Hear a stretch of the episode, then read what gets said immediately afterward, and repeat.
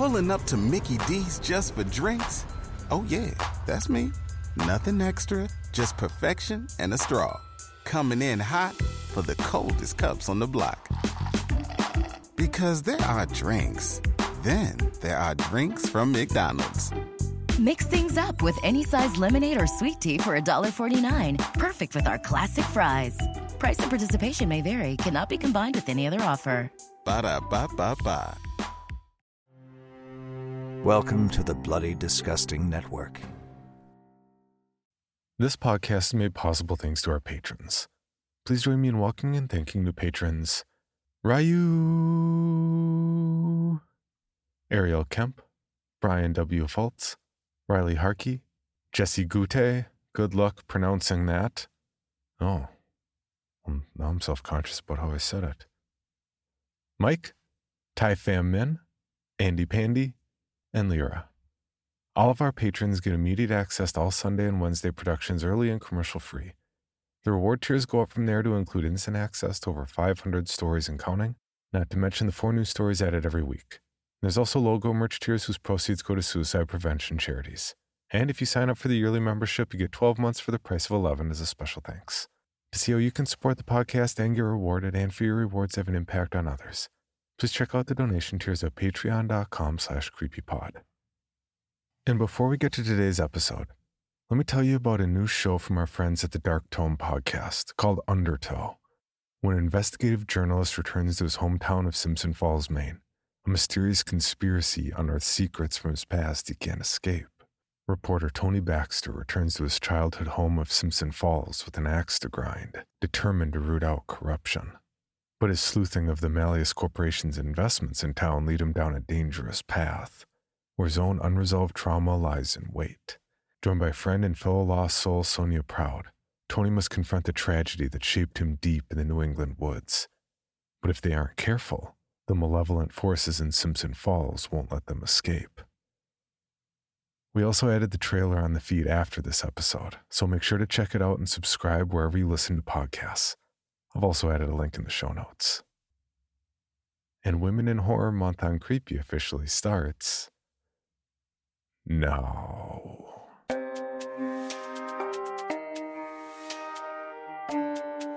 This is Creepy, a podcast dedicated to sharing the most famous, chilling, and disturbing creepypastas and urban legends in the world, whether these stories truly happened or are simply fabrications is for you to decide.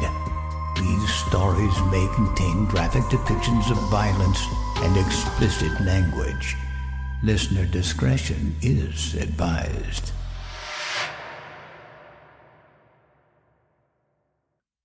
Creepy presents Knock Knock, written by ViciousMock and narrated by J.V. Hampton Van Sant.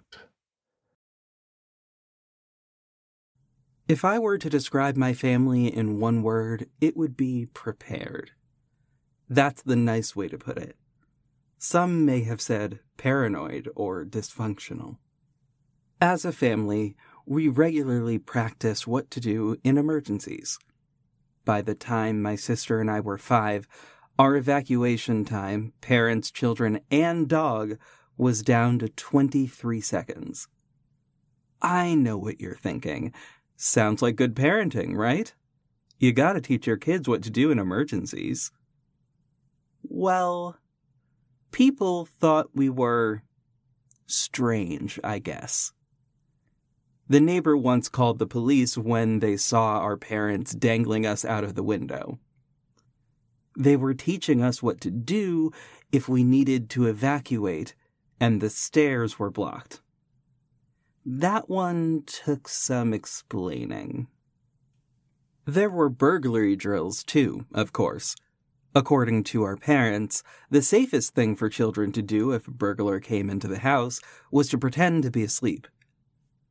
And oh, did we practice pretending to be asleep. You don't want to be too still or too straight, you see. It looks unnatural. People tend to sleep in strange positions, especially children. To be convincing, you want your arms and legs at strange angles. Fake snoring isn't the easiest to get right either. Go steady with the snoring. Then there's the issue that if a burglar makes a loud noise, it's unrealistic that you wouldn't even stir. So if that happens, you should stir. Move your head slightly. Smack your lips lightly. A soft groan. Before quickly slipping right back into your heavy sleep. But most importantly of all, don't open your eyes. If you open your eyes and see the burglar, they might kill you, so you can't identify them. Good parenting, right? Well, in all the time I was growing up, we never had a house fire, and nobody ever tried to burgle us. But if any of those things had happened, you'd bet we would have known what to do. The reason I mention this is to explain why what we were told on our 10th birthday didn't seem all that strange at all. You two aren't little kids anymore. You've grown up so much. Soon, you're going to notice some changes, Mum said. We exchanged glances, mortified. I mean, school had already told us a little bit about the changes that were going to happen to our bodies.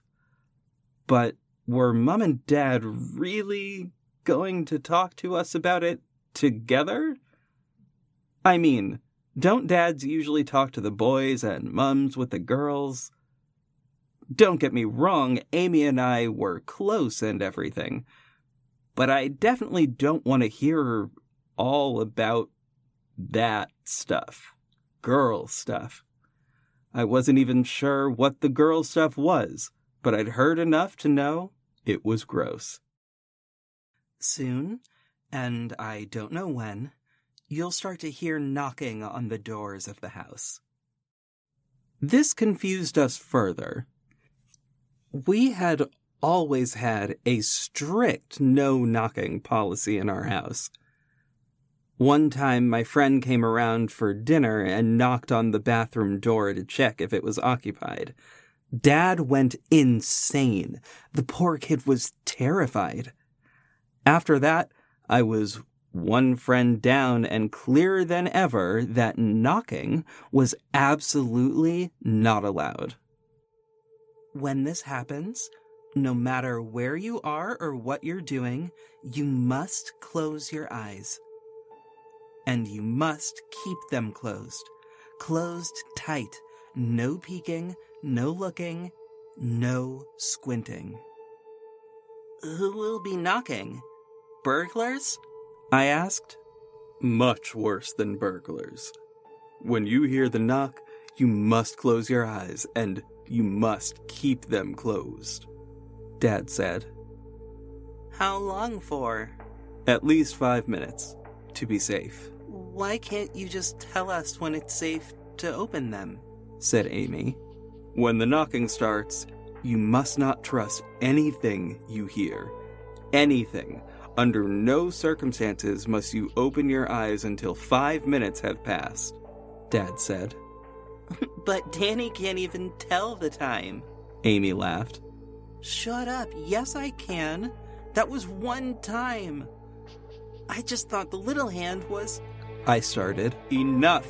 Have you listened at all? Dad snapped, silencing us both. How do you think you are going to check the clock without opening your eyes? But then... how...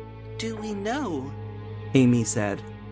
Amy was Dad's little princess and was not used to him speaking to her so sternly.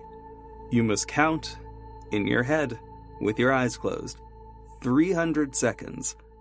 But to be safe, count to 500. With Mississippi? She asked. Always with Mississippi, Dad said, his tone softening slightly. That will take forever, I complained. Well then, you better get used to it quickly. Let's practice. We didn't practice with real knocking, of course. Over the next few days, our parents would just leap out from nowhere and shout, knock, knock.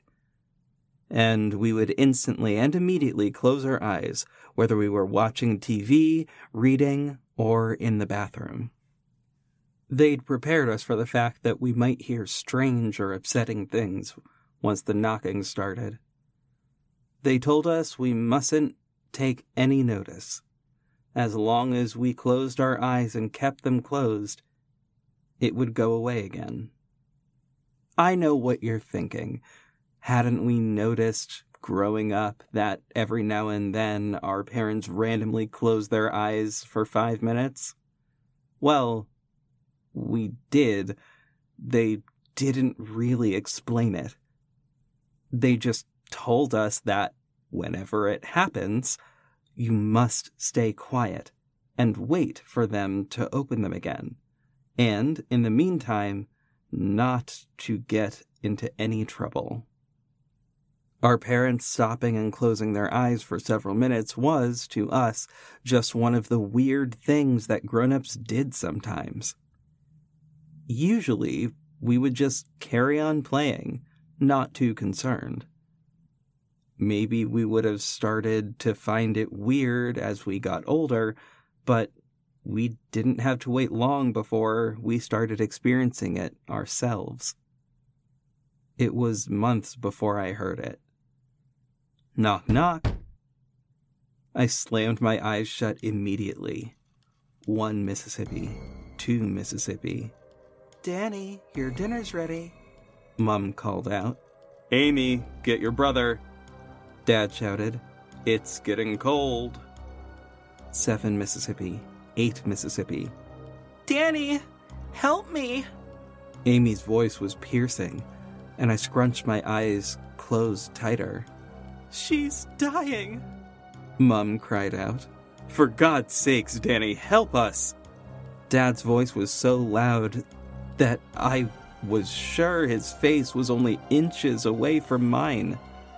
19 Mississippi, 20 Mississippi. Danny, we need to get out. Danny, we need to get out of this house right now. Come with us. I didn't know who was speaking. It was all of them at once, shouting and banging. We're going to have to leave him. It's not safe in here. Danny, you need to come with us. 32 Mississippi, 33 Mississippi.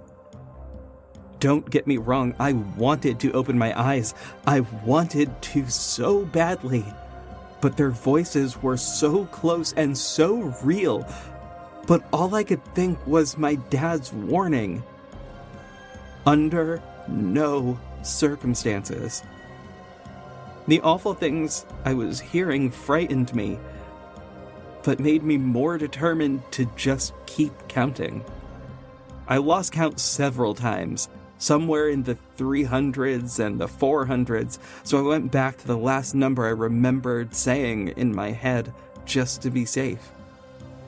Looking back, I imagine I sat there with my eyes scrunched tight, my hands clasped over my ears for at least 20 minutes.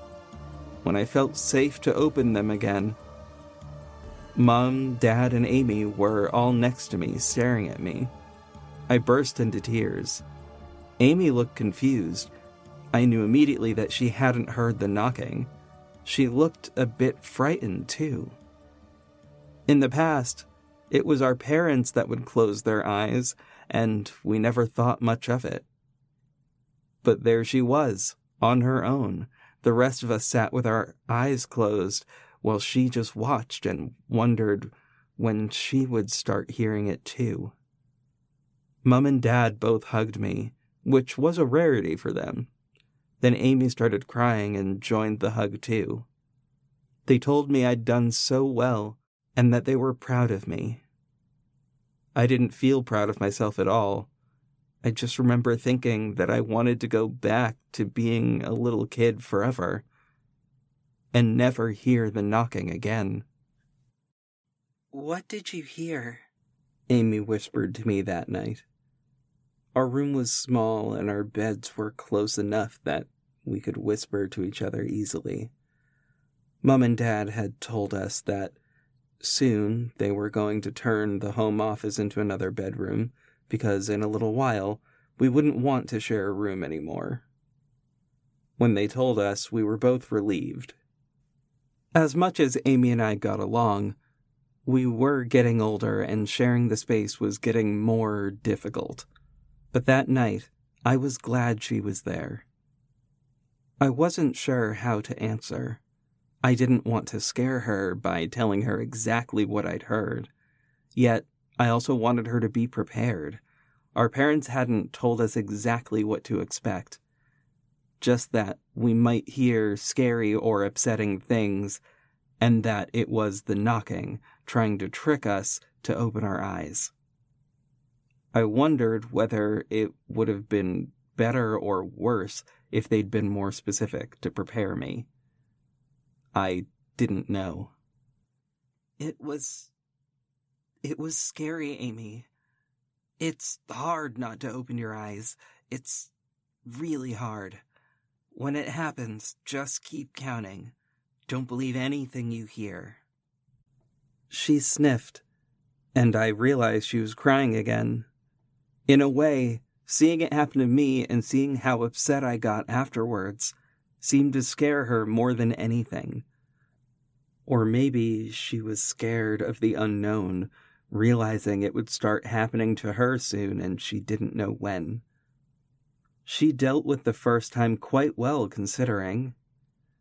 I wasn't sure what she heard, but for me, it was even worse than the first time.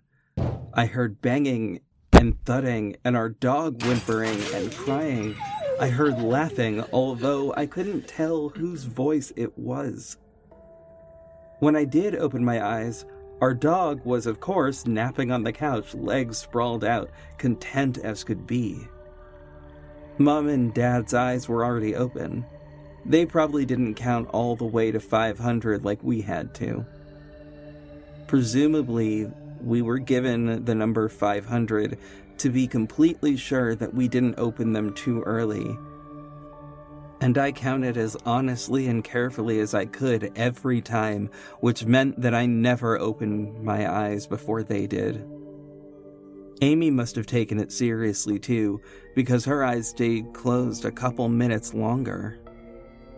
She didn't cry afterwards like I had, but she was quiet for the rest of the night. Our parents ordered pizza that night, and they even let us order our own mini individual pizzas so we didn't have to argue about toppings. But Amy just nibbled at hers and said she wasn't hungry. When I whispered goodnight to her that night, she just rolled over without answering. But not long after, when she thought I was asleep, I heard her sobbing into her pillow. I didn't say anything. Maybe I should have, but I didn't want her to know I'd heard. As distressing as the situation was, the knocking only happened once every few months. So, in between that, we lived life as normal. Or at least as normal as it could be in a family like ours. Our parents had told us that we only needed to close our eyes when we heard knocking at home. But it was hard not to do it instinctively. One day at school, another teacher came to our classroom to ask Mrs. Thorpe if he could borrow some calculators. He knocked on the classroom door before walking in, and I instinctively closed my eyes and covered my ears. As I sat there with my eyes closed and thought about it, I knew I didn't have to do this at school, but I couldn't bring myself to open them in case I was remembering wrong, or in case maybe Dad had been wrong. I was, understandably looking back, simply terrified at that point of the sound of knocking. Of course, I didn't hear the awful things I heard when it happened at home. I just heard my teacher calling to get my attention, asking if I was going to sleep, and the other kids laughing. Still, I couldn't bring myself to open my eyes until I reached 500. My parents were called in to discuss my concerning behavior, but they downplayed it to the school, as me going through a phase of rebellious behavior. The school dropped it, of course. It wasn't like I'd done anything wrong, really. I wasn't in trouble exactly. They were just worried and confused. I'd already been known as somewhat of a weird kid, and this incident cemented my reputation. I had a couple of friends, but they weren't close friends, and they weren't the kind of friends I'd invite for dinner or anything. I guess that suited my parents since it made everything easier. Amy was different. Amy seemed to change after the first time she heard it. Or maybe it was nothing to do with that. Maybe it was just growing up. But the girl who had cried and hugged me after the first time I heard the knocking disappeared. She became popular at school, and soon liked to argue with Mum and Dad about everything and anything. If they told her we were having chicken for dinner, she only wanted pork. If they told her she was getting 100 pounds, she wanted 200. If they told her the sky was blue, it was green. Amy and I didn't argue, really, but we became distant. She didn't seem to dislike me exactly. If anything, she seemed completely indifferent to me, which hurt more. When I tried to speak to her about anything, she'd seem awkward and embarrassed, like I was a stranger to her. With my lack of friends, not having a sister to talk to made me feel lonelier than ever. I was hospitalized for severe depression at age 14. I won't go into details, but it was a bad time in my life. I don't even have many memories of the hospital. The ones I do have are dreamlike and distant, and I'm not sure if they were even real. Nevertheless, eventually, I was deemed healthy enough to get out. I remember that day clearly, because when our parents came to pick me up, Amy came too, and she ran over and hugged me, really hugged me, like she did when we were kids. The car ride home could not have been more different than the car ride in. Our parents put on the radio and we all sang cheesy pop songs. Amy sat in the back with me and chatted away to me about her friend's new boyfriend and the new skirt she'd bought that Dad wouldn't let her wear in public because he said it looked like a belt. I remember looking in the mirror to see Mum and Dad's reactions and seeing how they smiled as they listened to Amy complain about them to me as if they weren't there. I spent the car ride home in a state of euphoria. We were in the living room that evening watching a movie. Our parents had let me choose the movie, and Amy hadn't argued at all. She just smiled and told me that it was a great choice, even though I knew she couldn't have hated it more. I was on my second slice of pizza when it happened. Knock, knock. All four of us closed our eyes in unison. One Mississippi, two Mississippi. Please, please stop. Get off me. You're hurting me. I ignored the sound of Mum's desperate voice the best I could. She's okay. This isn't real. 5 Mississippi. 6 Mississippi. You're a fucking embarrassment, said Amy's voice. Nobody likes you, you know. We're all just pretending so you don't end up going all batshit crazy again. You're going to have to do better than that. I'm not opening my eyes. 11 Mississippi. 12 Mississippi. This time wasn't as bad as it had been before. I thought of the rest of my family, knowing they were all counting too.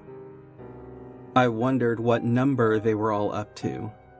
I could hear the movie still playing in the background and tried to concentrate on this story.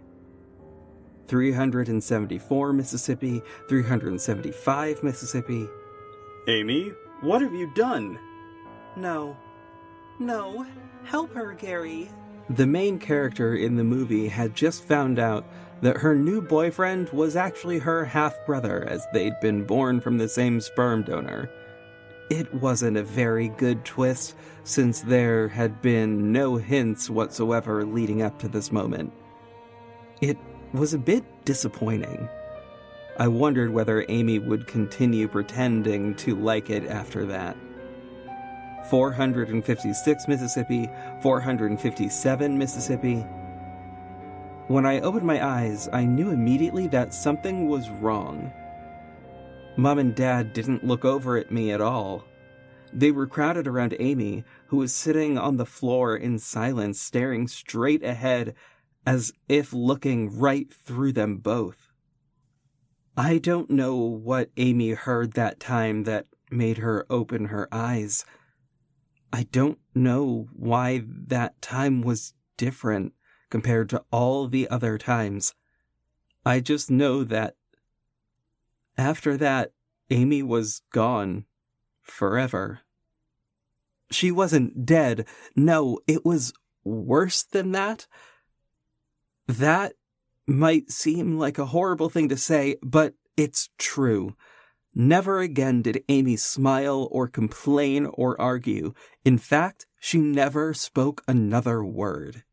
She was still alive for all intents and purposes, but she wasn't really. She would eat when food was put to her lips. My mom had to shower her and take her to the bathroom and put her to bed. They had to take her to a doctor, of course. The doctors concluded that there was no evidence of any injuries or damage to her brain at all. They were simply baffled. I remember Mom and Dad getting several visits from social services. Luckily, the knocking didn't happen when the social workers were there.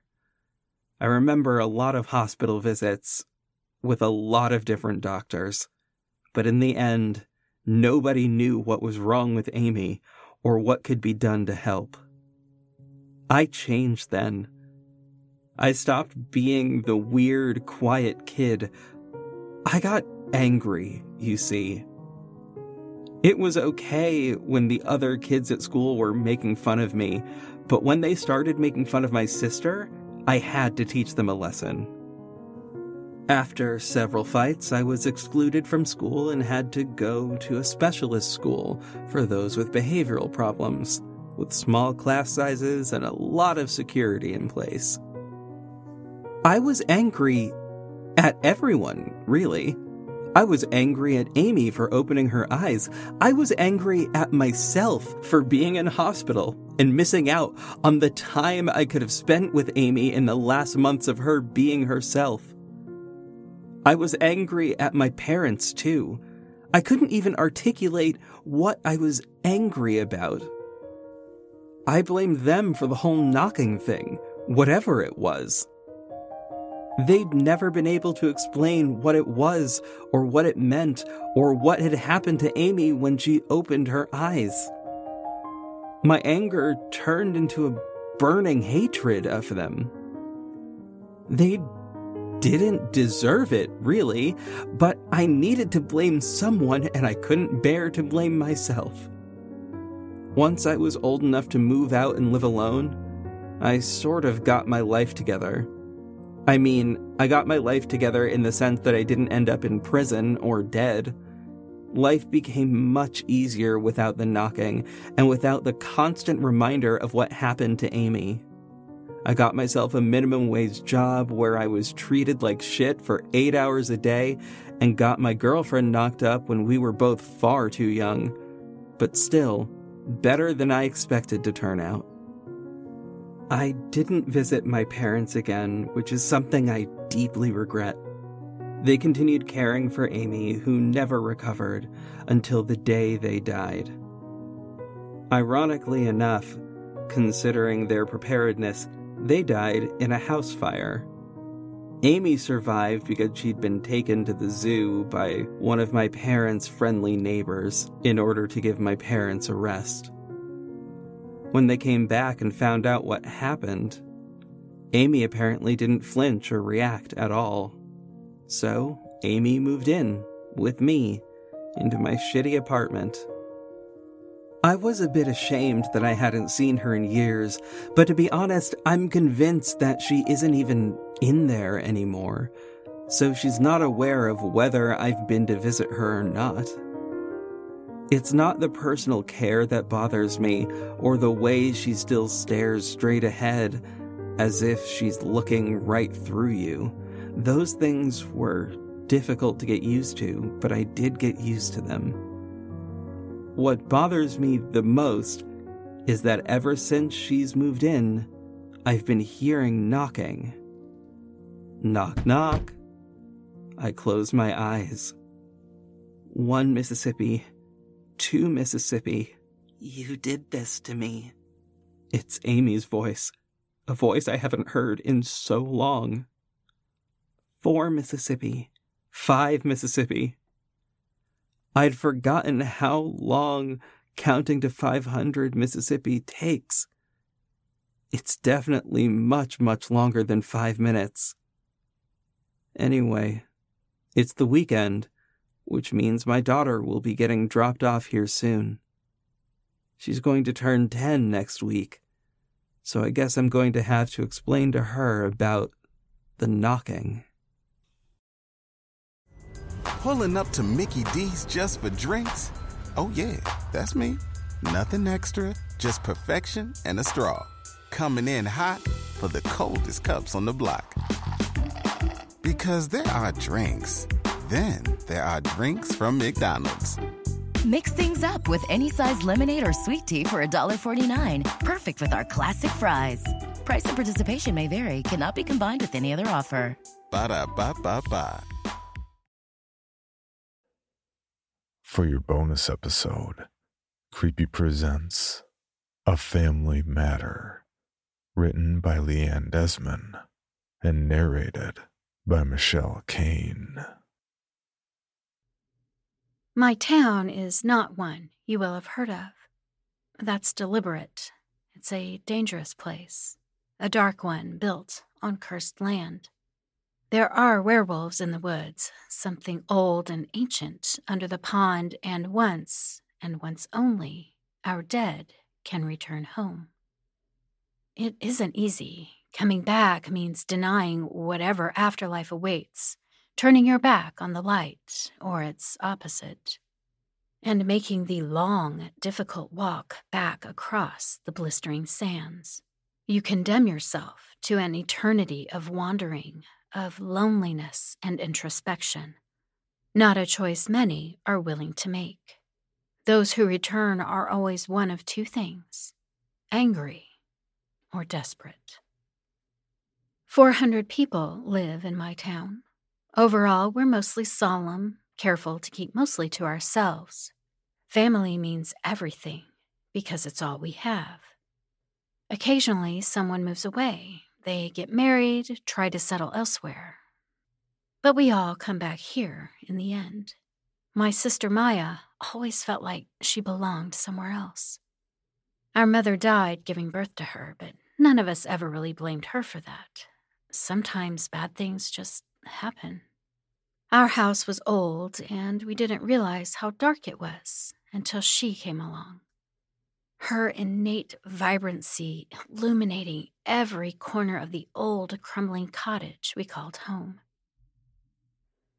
We don't have a father now. He left after Maya was born. We were raised by our grandmother, older than time, hobbled now by the weight of passing years.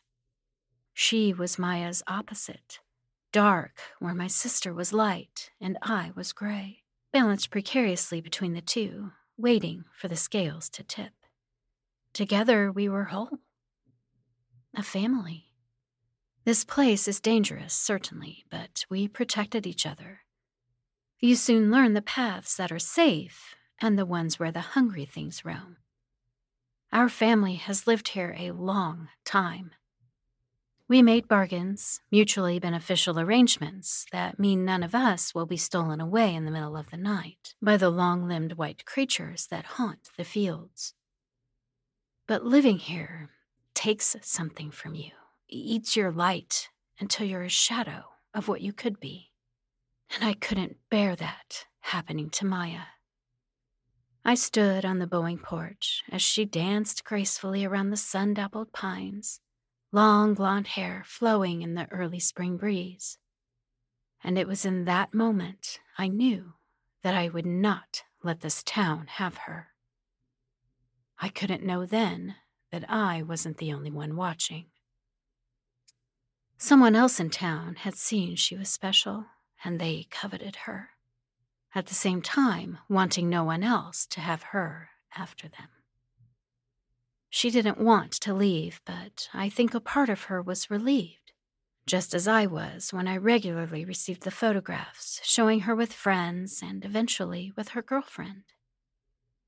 She was making a life away from here in a way none of us had been able to. She left before this place could sink its claws into her.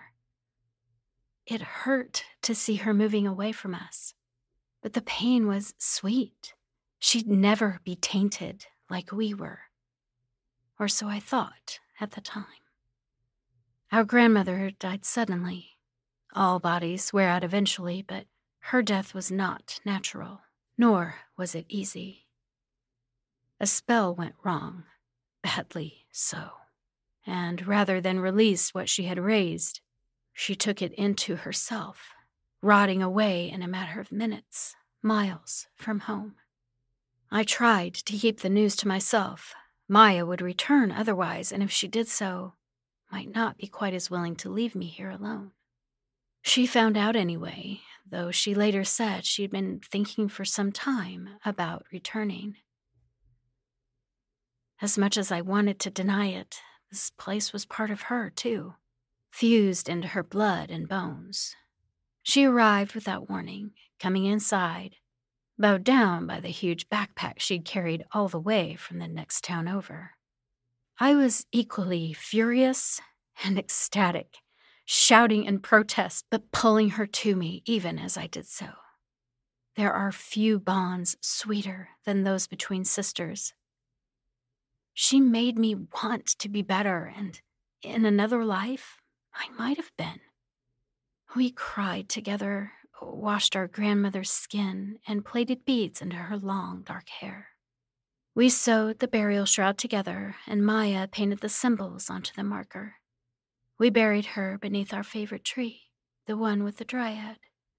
Maya lingered on, past 3 watching days, when our grandmother's body was most at risk, and I knew then that she planned to stay.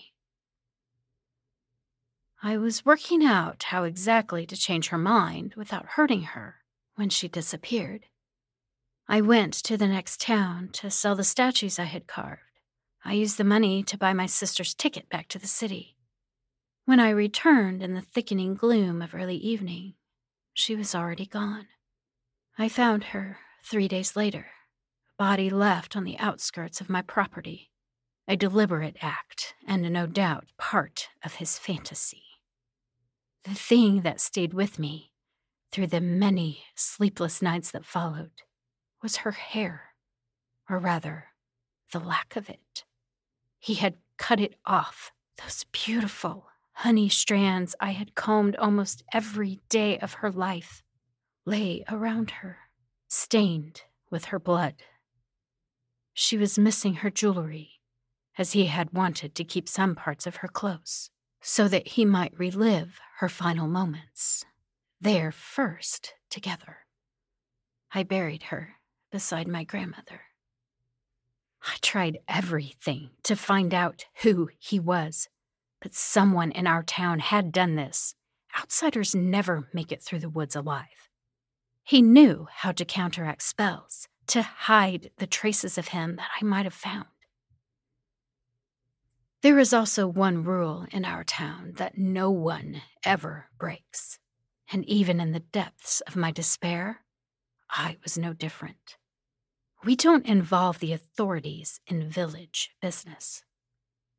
6 months passed, the grass beginning to grow over the 2 graves outside the house. Eventually, the crisp red-orange autumn leaves covered the ground and tucked them in tight.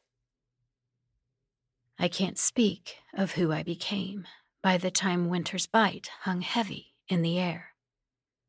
Maya's death left a gaping, bleeding void in me, into which the shadows crept. I was no longer gray, but black, as dark within as the gritty soil that covered the two people I'd loved most in the world. The turning time had approached, the day when the veils between the worlds are pulled paper thin, filled with holes through which the determined dead can pour. I knew my sister would come to me, the same way I knew whoever killed her would try very hard to stop this from happening. Death is bad, true enough, but there is something worse, a ritual we call dispersal. The dead are weak by the time the journey is done, diminished and vulnerable. The right combination of herbs and spoken words can scatter them to the void, condemning them to the endless, uncaring nothing. It's cruel, forbidden, but then so is murder, and my sister's attacker had no problem with that. My second worry was that I didn't know the route my Maya would take. She knew the roads we walked every day, but the dead need not be scared of the sharp-toothed denizens of the forest, and so she might take the quicker path home. Despite my many abilities, I can't be in more than one place at a time, so I knew there was a terrible risk that I could miss her, lose her again. I might be too late to save her for a second time. I think even then I knew he was one step ahead of me, had likely planned this for years before he had even taken her. It had not been intuition that had brought Maya home, but words in the depth of the night, our grandmother trying very hard to tell her something, but fading before my sister could understand. I wondered what my grandmother had been trying to say. The dark dawned at last, and I left the house. The turning day had cast its strange spell over the land, and the air was alive with the whispers of a veil torn asunder. The restless dead awake at last. I burned with the need for justice. No, that is a lie, and I promised to be honest. I wanted revenge, my pound of flesh. I donned the black robes, painted my face, and wove my spells, so that I might make Maya's journey a little easier. I wished I could be beside her the whole way, holding her hand, and have her tell me another story. One with fair maidens and knights, a world where the good always wins in the end.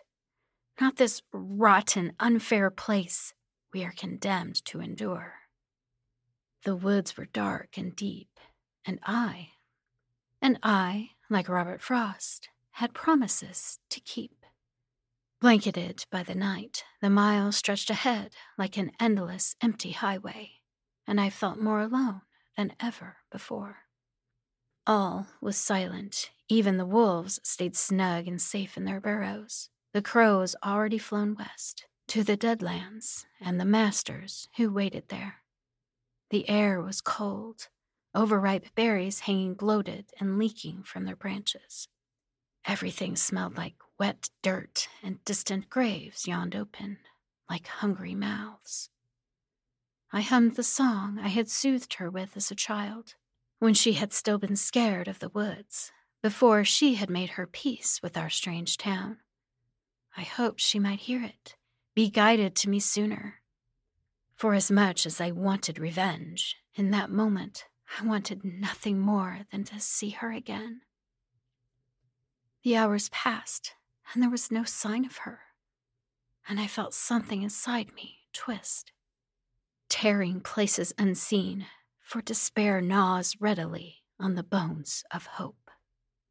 I think it was then that I realized something, a huge flaw in my plan that I hadn't even considered. Most of the town's inhabitants die naturally, a few from mishaps like my grandmother, or sometimes from accidents. People fall from ladders everywhere, even here. It had been a long time since someone was murdered, and because of that, I forgot something my grandmother had once told me. The souls of the murdered are different, often confused, drawn first to the place in which they died.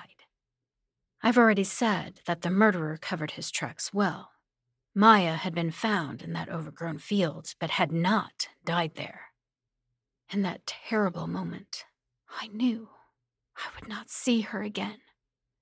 He had known she would return, and of course, he had prepared for that as well. Possibly before he had even killed her. I howled at the blood-tinged moon, and just for a moment, I heard my pain reflected somewhere distant, as if what was left of my sister was lost in the wind. I felt her absence all over again, and a wound within, barely scabbed over, burst open and bled anew. There was nothing I could do to end her suffering, any more than I could end my own. No spells I could weave to bind her scattered pieces back together. There would be no goodbye, no whispered words of love to soothe our raw, weeping edges.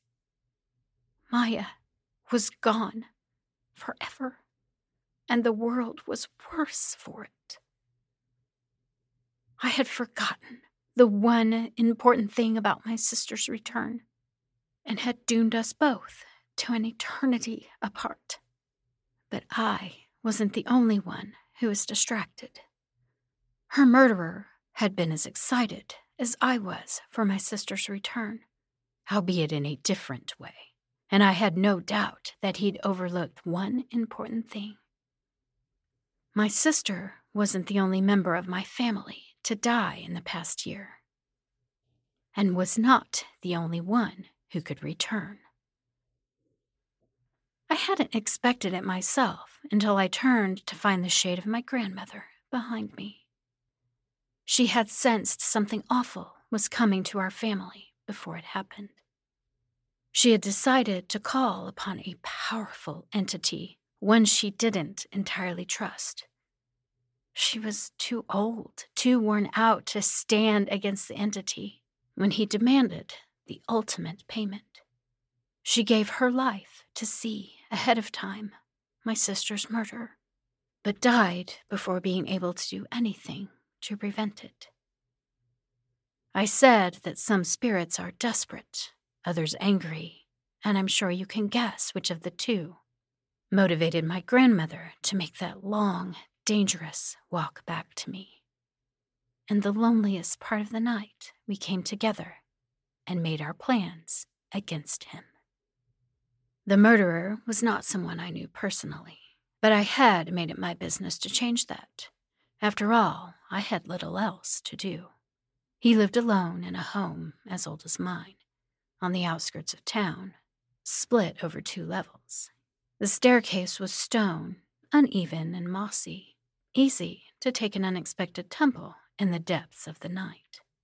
I watched them carry his body out, his neck lolling strangely, but he did not have another mark on him, for I didn't want anyone to suspect he might return on the next turning day. I said that dispersal was cruel, but it is not the worst thing you can do to the dead. My grandmother taught me that. We have our own version of the voodoo doll. This one not designed to punish an external foe, but instead to bind a spirit within it. Traditionally, the dead are bound within small earthenware containers, a bit like a genie in a lamp. So the caster can harness their energy for more complicated spell work. That is not my intention. He is, after all, no longer the only human monster in town. You already know that I'm no fairy tale princess. More like the Wicked Witch, and I want him there forever. Able to think and feel every second of his eternity. I sewed the doll over a few days, making it from one of my grandmother's old dresses, as she had suggested, and stuffed it with my sister's bloody hair. I took breaks to write this. I think Maya would want her story told. Even so, I'm sure you understand that at its heart, this is a family matter, and therefore my grandmother and sister must be included in his punishment, in one way or another. His prison has to be made from cotton, you see, because I will need somewhere to stick the pins. For more information on this podcast, including how to submit your own story for consideration, please visit Creepypod.com. You can also follow us at Creepypod on social media and YouTube. All stories told on this podcast are done so through Creative Commons share-alike licensing or with written consent from the authors. No portion of this podcast may be rebroadcast or otherwise distributed without the express written consent of the Creepy Podcast production team and the story's author.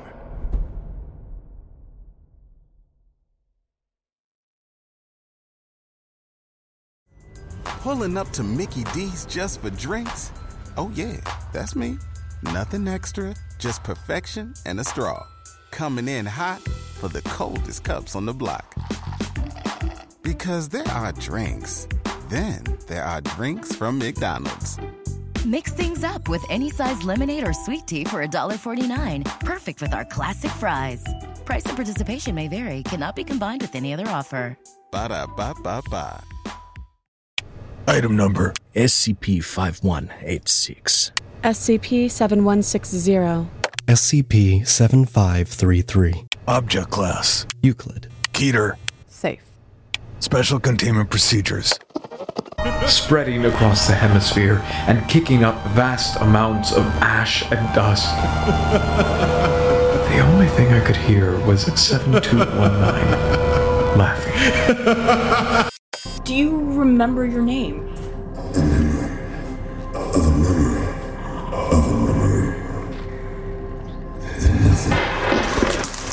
Heartland Counseling.